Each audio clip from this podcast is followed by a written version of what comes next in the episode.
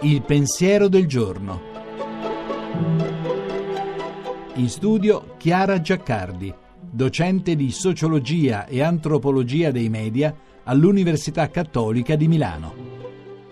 Ogni giornata è una piccola vita, ogni risveglio una piccola nascita, ogni nuova mattina è una piccola giovinezza, ha scritto Schopenhauer. Al nostro risveglio, come ogni giorno, abbiamo aperto gli occhi per passare dal mondo dei sogni a quello della realtà ma anche le orecchie, per capire dai suoni che la casa ci rimanda chi è già sveglio e da quelli che arrivano da fuori che tempo ci aspetta. Il suono della pioggia, il fischio del vento, la brezza del mattino ha segreti da dirti, scriveva il poeta Rumi. Apriamo anche il naso per pregustare l'aroma del caffè che come un rito di passaggio inaugura la nostra giornata. Una giornata che sarà tanto più viva, intensa e saporita, quanto più sapremo tenere aperte quelle porte miracolose tra noi e il mondo, tra il dentro e il fuori, tra me e l'altro, che sono i nostri sensi. Perché guardare, toccare, ascoltare non sono pure registrazioni di stimoli esterni. Se coltiviamo la nostra sensibilità, se restiamo aperti, se esercitiamo la nostra attenzione alle tante sfumature del mondo intorno a noi,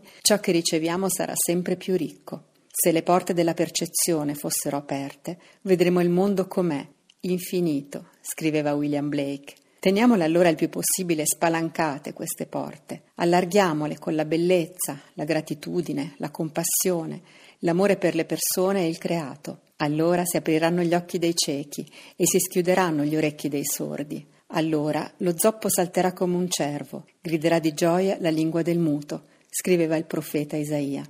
Allora la giornata che inizia sarà piena di meraviglie, capaci di sorprenderci, e la nostra vita respirerà l'armonia profonda della connessione universale e potremo, con le parole di padre Turoldo, cantare all'amore, espandere gioia, con gli occhi colmi di bellezza. La trasmissione si può riascoltare e scaricare in podcast dal sito pensierodelgiorno.rai.it.